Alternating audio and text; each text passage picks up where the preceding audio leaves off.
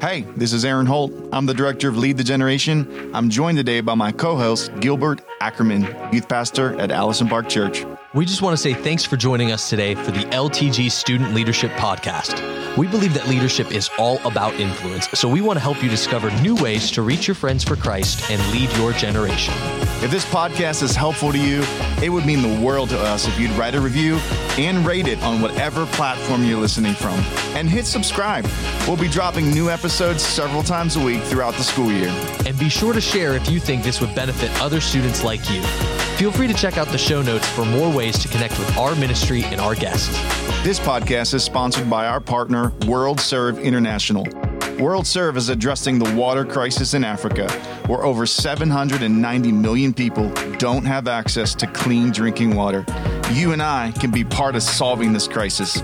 Go to worldserveintl.org to get started. So get ready. The Student Leadership Podcast starts right now.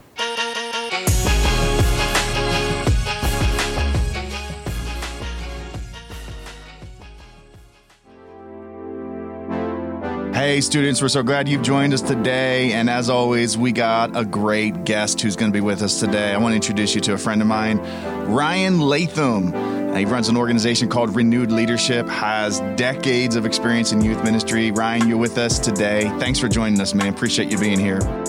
Guys, thank you so much for having me on the podcast. Super excited to be with you guys. And students, really excited to spend some time with you. Uh, thank you for investing in yourself because the best, inve- best investment you can make is an investment in yourself. So thanks for spending some time with us today. Yeah, now, Eran, I know you said he had decades of, of leadership experience, but you didn't talk about his decades of dance experience. Y'all can't see this because of the recording right now, but Ryan, you were you were getting down with it, man. I appreciate that. Hey, you got to get it going. we have a tradition here with uh, with the podcast where I get to ask all of our all of our guests some pretty weird questions. So buckle up because we're starting off strong today. Here's the question I have for you: What song do you think is on repeat in hell? Like on their Ooh. top Billboard charts, number one of all time. What is up there playing all the time? That's a good oh, one. That's that's tough. I've never thought about it that way, but uh, I got to throw out maybe some Nickelback. Look at this photograph, right? Yeah. I think I think what I would pick for me is I would say Watermelon Sugar by Harry Styles, which I know again all the teenage girls probably hate me for this, but I am so sick of that song. Clicking off right now. They're done. They're done. Ratings have gone down. Well, hey Ryan, a lot of students are probably getting introduced to you for the first time, and uh, so real quick, give us give us a snapshot of who you are, where you live, your family, ministry, stuff like that. Yep. So uh, we are originally from Southern California. I've got four kids. That's right. You heard me right. Four kids. Come on. And uh, we we started in youth ministry out there um, over 20 years ago. And uh, about 10 years ago, we moved to Oklahoma, the great state, and uh, been out here working with youth and young adults. Love it. Uh, I specifically love leadership development and student leaders and uh, youth pastors. So, again, you guys love being with student leaders who want to invest in themselves. So, thanks for the opportunity. Yeah, so good. You know, Ryan, you and I have been friends for years, and, and I just I can just sitting here thinking about so many conversations we've had about leadership, leadership development, and student leadership, um, and how we develop, um, you know, the leadership and the students that we have the opportunity to influence. So let's just jump right in. Um, what's a leadership thought that you have for students that are listening today? So great leaders always find new opportunities in the midst of a disruption. Let me say that again Great leaders find new opportunities in the midst of a disruption. And let me unpack that for you, Eran. So, Disney, okay? So, Disney, all, we, we think about the parks, we think about the rides, we think about the excitement of all the energy that they bring to these parks and the amusement. And people drive, fly, plan years to go to these yeah. parks.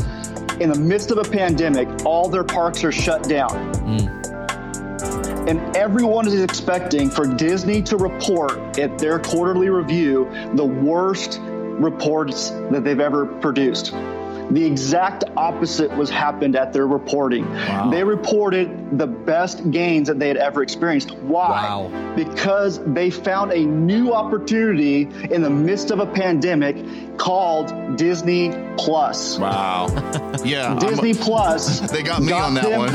Yeah, me too. They got you, they got me, they got everyone listening to this thing probably. So they've got millions and millions of millions of people that are on Disney Plus that has nothing to do with being at a physical location at a park. That pivot, that new opportunity got them to greater returns than their parks did, which is what they're known for. Wow. So great leaders find new opportunities in the midst of a disruption. Oh wow, that's that's crazy. And I think on top of that, Disney also like somehow roped what, or maybe they own ESPN because that was part of like their bundle deal and stuff like that, and Hulu. Like that's actually I actually didn't realize that was how much money they had made from. I got, from I got. I got pulled in by all of them. Disney Plus, ESPN Plus, Hulu. Like, they got me. they got everybody right and so they found a new opportunity they weren't stuck in just saying well this is what we do they said no pivot transition let's find something new and it's exploded So, so let me ask you this then, Ryan: Is there is there someone in the Bible that you think like capitalized on this same kind of thought well, or is there a scripture that like brought this to mind? Yeah i've been i've been diving into esther lately and uh, here's this lady who uh, you know finds herself as the queen right? And she's just living this great cush lifestyle right? I mean just she's got everything taken care of. She's got her life going. And then this moment happens where she finds out that her people are about to be killed and destroyed. That is a pandemic right? That is a major disruption to your life. Well she says no no no let's do this. Let's fast and let's pray and ask what the lord wants to do. And i think that's important guys. In the midst of these disruptions we don't just jump in and try and fix it. We don't just jump in and try and solve it. We go to the lord and we say god what do you want me to do? What are you calling me to do? She fasts and prays for three days. She gets divine wisdom. She gets favor. She gets blessings. She gets uh, protection and her people not only are saved but they actually overturn the people that were about to kill them. And when we dive into the scripture even more we see that haman the guy that was supposed to be killed many many years ago by the jewish generations who didn't kill him and his generations, they actually finish that step of obedience when they kill Haman.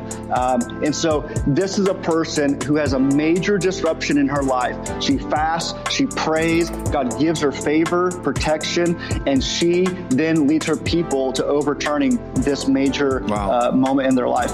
That's so good. And it's so inspiring. You know, too, she not only, you know, Ryan, you know this, Gil, you know this as well, but for students listening in, when you study the story of Esther, you discover that not only did she save the Jewish people in the present time in which she was living, but she actually preserved the messianic lineage. You know, of Christ coming, coming many, many centuries later. So um, that's inspiring. Yet at the same time, there might be a student listening saying, "Okay, that's really cool, but I'm not necessarily feeling like I'm called to, you know, like save an entire group of people." So, um, Ryan, wondering if you maybe can point to a, a story of a student that's out there, maybe from one of your youth ministries or even someone you're working with now that is living out this this leadership principle that you're talking about, like pivoting and and finding opportunity in the midst of disruption. Yeah, so I had this girl in our, our ministry that was really passionate about prayer. Um, and uh, she was in high school at the time. And uh, I said, Well, you know, she doesn't play the guitar, she doesn't sing, she doesn't preach. So I got to find something else to do, right? Because that's kind of like the go to ministry things, Right. right? So I said, Well, hey, you're going to start a prayer ministry. She said, well, what does that mean? I said, I don't know, but you're going to do it, right? Uh, and so, uh, Like a typical you know, youth pastor. I don't know, but go figure it out. go figure it out, Right. right? So she said, okay, let's do pre-service prayer, okay? Uh, and so uh, she ga- began to gather all these students uh, an hour before service, and they would pray uh, for the service specifically. Then she began to call those people to begin to fast and pray for our youth services. So now we have students that are showing up an hour early to pray for our service. Then she calls them to say, hey, let's start fasting for our services, okay? So she's really passionate about prayer. She even begins to do some like prayer nights. Okay. Now I have nothing to do with these. She's she's just doing this. Wow. She calls these students to pray. So showing up and praying. Uh, she did one that was 24 hours long, nonstop worship, nonstop prayer Wow. for 24 hours, and everyone fasted. Okay. This was she she was doing all this. Then she goes to college. All of her friends are taken away her history was taken away, her credibility was taken away.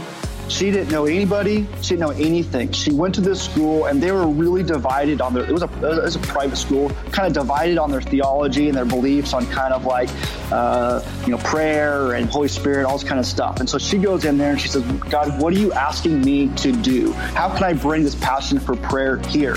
Well, she she begins to ask, and the Lord says, start a weekly prayer focus for your school.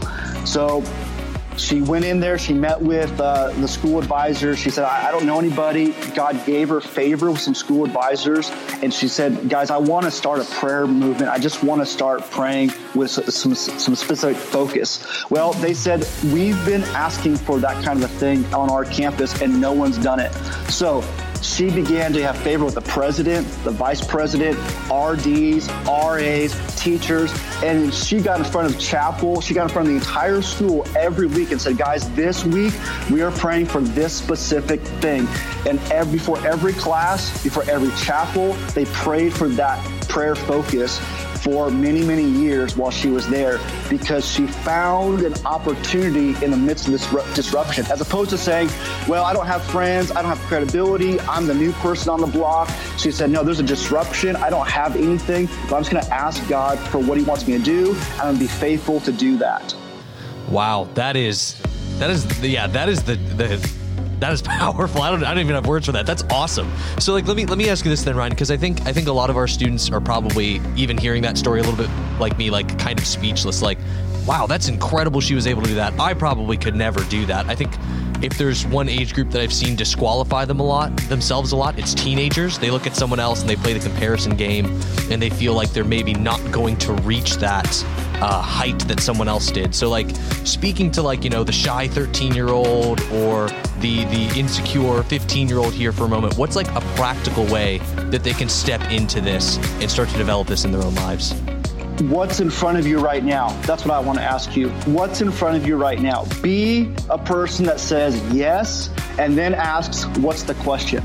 Right? Yes. Now, God, what are you asking me to do? Right? So, what is God asking you to do in the midst of disruption? Stop looking at what you don't have and look at what you do have. Okay, so for example, right now in our state, we've got a lot of students that are on A, B blocks because of the pandemic, right? COVID stuff. So they're on, some students are going Monday, Tuesday, and other students are going uh, Thursday, Friday. So you can look at that and say, oh, well, man, like half the school's not even here, so my friends aren't here. Or you can say, no, no, no, no. God's called me to the A block, and I'm the only one of my friends that's in the A block. But God's asking me to do something in the A block on Monday and Tuesday that He's called me to be here. So, God, what are you asking me to do? Who am I here for? So, I just would say this what is in front of you? What is God asking you to do? And stop looking at what you don't have and look at what you do have that's right in front of you. You've been called, you've been, you've been assigned to the A block. Okay, God, what are you asking me to do with this group of people on Monday and Tuesday. Don't get upset. Don't get mad. Don't get bitter. Don't get hurt that you weren't on the B block with all of your other friends. There's a reason that you were assigned. You were assigned to be in the A block. So pray, ask God, what is that reason? And start doing little things. Be faithful with the little things don't wait for the much. Be faithful the little things. That's so good. That's so good. Man, I can't wait to hear some of your other leadership thoughts. Ryan, you're going to be with us all this week on the podcast. And so, students, maybe you're picking up this episode at the beginning of the week. Ryan's going to be back two more times this week, so it's going to be exciting. Um, we're, we're, we're already like pumped and like, yeah, let's go. This is going to be really, really good. So, hey, listen, students, I hope that this content has been helpful to you. If it has been, please go ahead and share it with your friends on social media and feel free to tag us. Uh, at LTG Conference, or you can tag me at Eran Holt. And you can find me at Gilbo Swaggins. And remember, you are called to lead your generation, students. We encourage you to lead with passion for Christ and love for others.